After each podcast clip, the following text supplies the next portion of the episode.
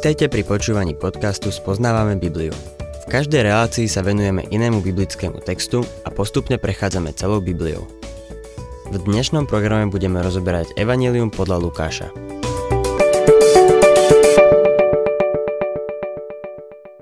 Milí poslucháči, v dnešnej relácii budeme pokračovať v 16. kapitole Evanília podľa Lukáša. Dostávame sa k ďalšiemu známemu podobenstvu o Boháčovi a Lazárovi. Nemyslím si, že je to vymyslený príbeh. Som presvedčený o tom, že pán Ježiš vychádzal z reálneho života, podobne ako pri ostatných podobenstvách. Používal ilustrácie, ktoré boli jeho poslucháčom známe. Vedeli presne, o čom hovorí. Lukáš 16. kapitola 19. verš Bol bohatý človek. Oblíkal sa do purpuru a kmentu a deň čo deň skvostne hodoval. Tento príbeh je o bohatom človeku, ktorý žil a zomrel bez Boha. V tomto príbehu sa dostávame do ríše, o ktorej nič nevieme. Pán Ježiš tu plynule prechádza z tohto sveta do toho druhého. Nedokážeme preniknúť za záves, ktorý oddeluje tento život s tým ďalším, no Pán Ježiš o tom ďalšom svete rozpráva tak prirodzene, ako o tomto živote. Pokračujme ďalej 20. a 21. veršom. Pri jeho bráne líhaval akýsi žobrák menom Lazár, plný vredov. Túžil nasítiť sa odpadkami z bohačovho stola, ale iba psi prichádzali a lízali mu vredy. V tomto príbehu máme teda dvoch ľudí, ktorí žijú na opačných koncoch spoločenského rebríčka. Jeden z nich je predstaviteľom hornej vrstvy a ten druhý najväčšej chudoby. Lazár nemal ani dosť jedla a túžil sa nasítiť aspoň odpadkami z boháčovho stola. Psi mu lízali vredy. Jeho zdravotný stav musel byť žalostný. Keby sme bývali v tom meste, pravdepodobne by sme nadobudli dojem, že Lazár, oblečený len do handier, nemal nejaké hlboké duchovné vnímanie. Všetci by sme ho asi odpísali ako beznádejný prípad. Na druhej strane boháč žil v prepichu a som si istý, že sa v meste tešil dobrej povesti. Lukáš 16. kapitola 22. verš ten žobrák umrel a anieli ho zaniesli do Abrahamovho lona. Zomrel aj boháč a pochovali ho. Pán Ježiš vo svojom rozprávaní prichádza k bráne smrti a prechádza ňou, ako by na tom nebolo nič nezvyčajné.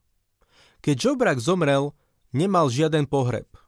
Zobrali jeho telo a vyniesli ho do údolia Ben Hinón, kam vyhadzovali odpadky a spálili ho. V tom čase tam vyhadzovali mŕtvoly zvierat, zločincov a chudobných. Keď žobrák prešiel bránou smrti, anieli ho vzali a zaniesli do Abrahámovho lona. Zomrel aj boháč a pochovali ho. Vystrojili mu veľký pohreb a pochovávajúci, ktorý ho pochovával, ho vyniesol do samého neba. Pochovávajúci sa však poplietol, pretože boháč išiel opačným smerom. Čítajme 23. verš. Potom v pekle v mukách pozdvihol oči a zďaleka uzrel Abraháma a Lazára v jeho lone. Všimnime si tu dve veci. Neveriaci idú na miesto vedomého mučenia. Takisto ľudia sa aj po smrti budú nadalej poznať. Nestratia svoju identitu. Slovo peklo je v grečtine Hades, čo znamená neviditeľný svet. V skutočnosti peklo, ako ho bežne chápeme, ešte nebolo otvorené. Prvýkrát o ňom čítame až v zjavení 20. kapitole, kde sa píše, že jeho prvými obyvateľmi budú Antikrist a falošný prorok. Keď Boháč a Lazar zomreli, išli do neviditeľného sveta, podsvetia, na miesto, kam idú zosnulí. Smrť je oddelenie, nie zánikom. V ten deň, keď Adam jedol zo zakázaného ovocia, zomrel. Telesne zomrel až o nejakých 900 rokov neskôr, ale v ten deň, keď jedol z toho ovocia, bol oddelený od Boha. Čítajme 24. verš. I zvolal. Otec Abraham, zľutuj sa nado mnou a pošli Lazára, nech si namočí aspoň konček prsta vo vode a ovlaží mi jazyk, lebo sa v tomto plamení hrozne trápim. Z boháča sa stal žobrák a zo žobráka sa stal boháč. 25. až 26. verš. No Abraham odpovedal, Syn môj, rozpomeň sa, že ty si za svojho života dostával všetko dobré a Lazár zasa zlé. Teraz on sa tu teší a ty sa trápiš. A okrem toho je medzi nami a vami veľká priepasť, takže nik, čo ako by chcel, nemôže prejsť odtiaľto k vám, ani odtiaľ prekročiť k nám. Dnes tela veriacich idú do hrobu a obrátia sa na prach, ale ich duch ide ku Kristovi.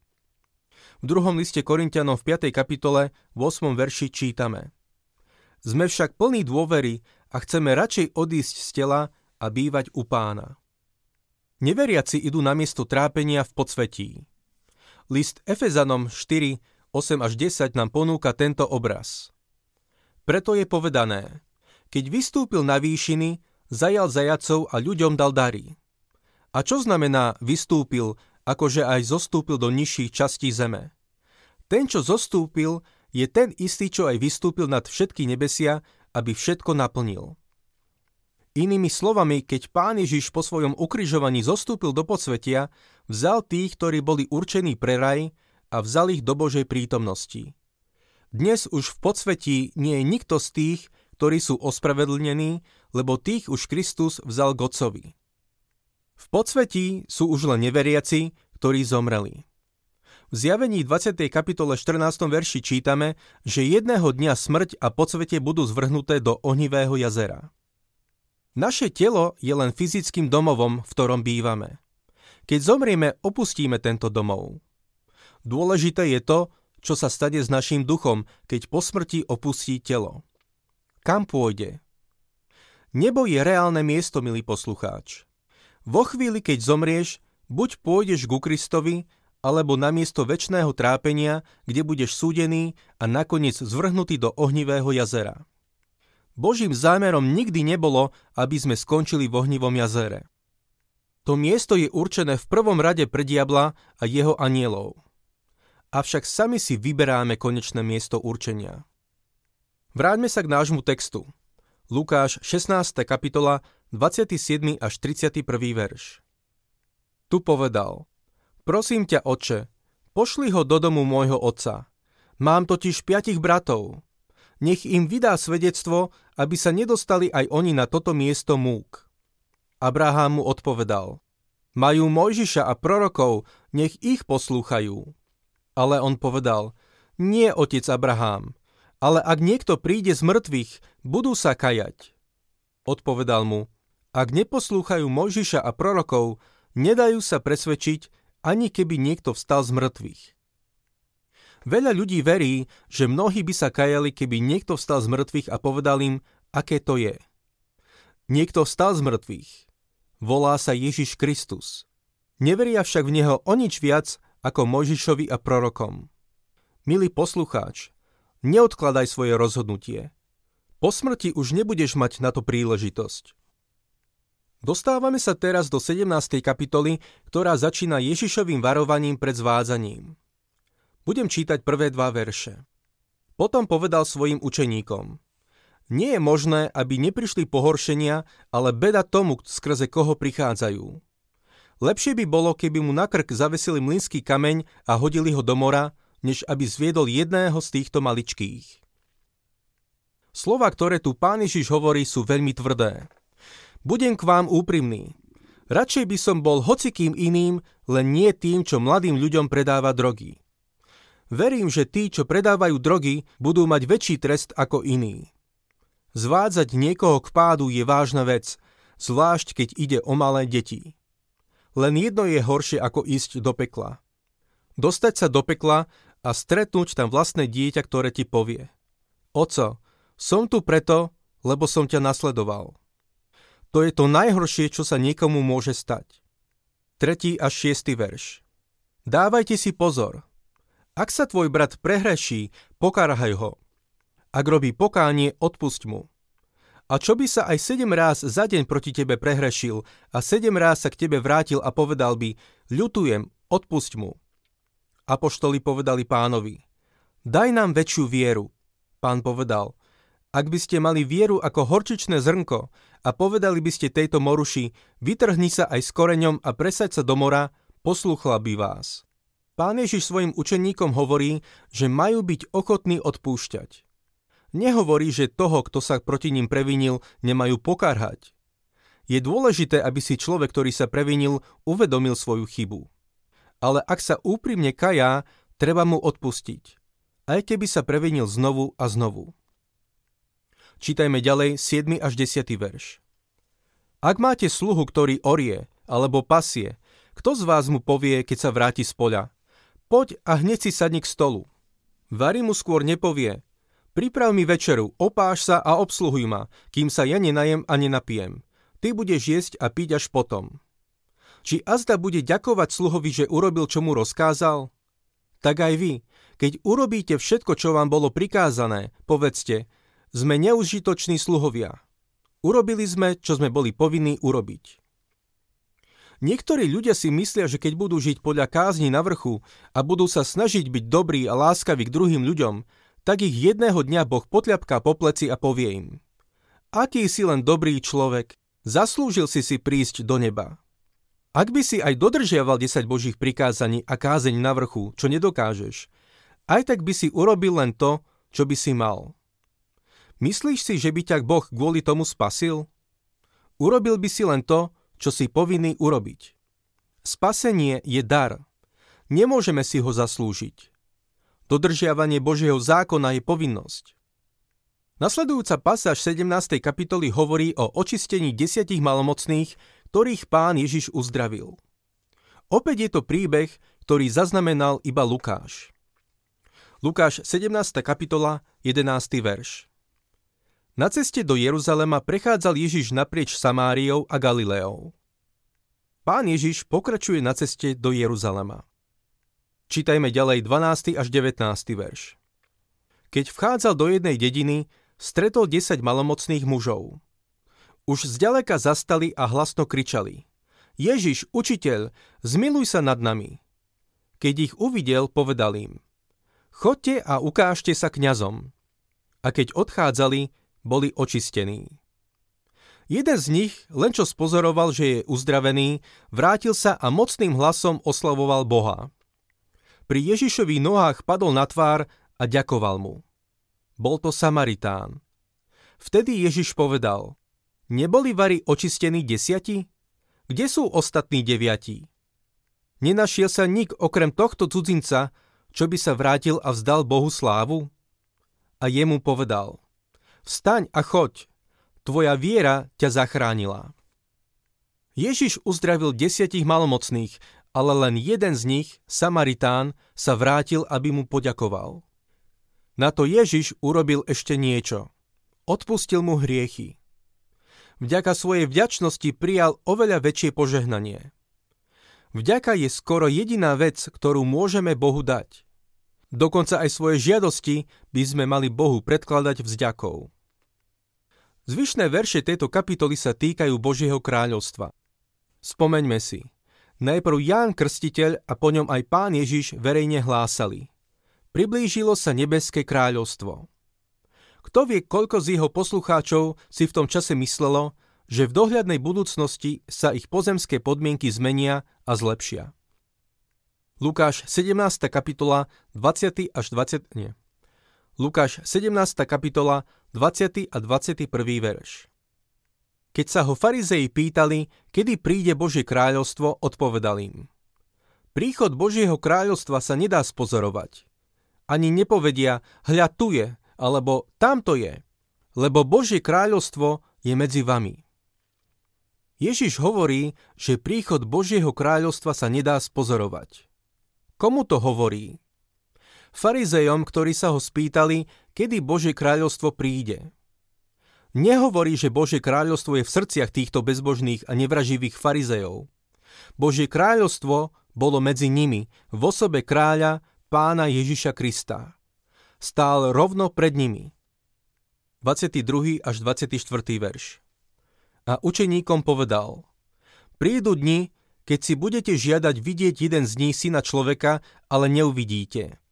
Vtedy vám povedia, hľa tam je, hľa tu je, ale vy nechoďte, nebežte za nimi. Lebo ako blesk, keď sa zablízka, ožiari všetko od jedného konca pod nebom až po druhý, tak bude aj syn človeka vo svoj deň. Príchod Božieho kráľovstva sa spája s prvým príchodom pána Ježiša na svet. Stále sa však čaká na jeho završenie. Podľa novej zmluvy sa tak stane pri jeho druhom príchode. Stane sa tak v dvoch fázach. Tou prvou fázou je vytrhnutie cirkvy, keď Ježiš vezme tých, ktorí sú jeho, k sebe do neba. Osobitne sa o tom píše v prvom liste Tesaloničanom 4. kapitole od 16. po 17. verš. Pán zostúpi z neba a prvý vstanú tí, čo zomreli v Kristovi.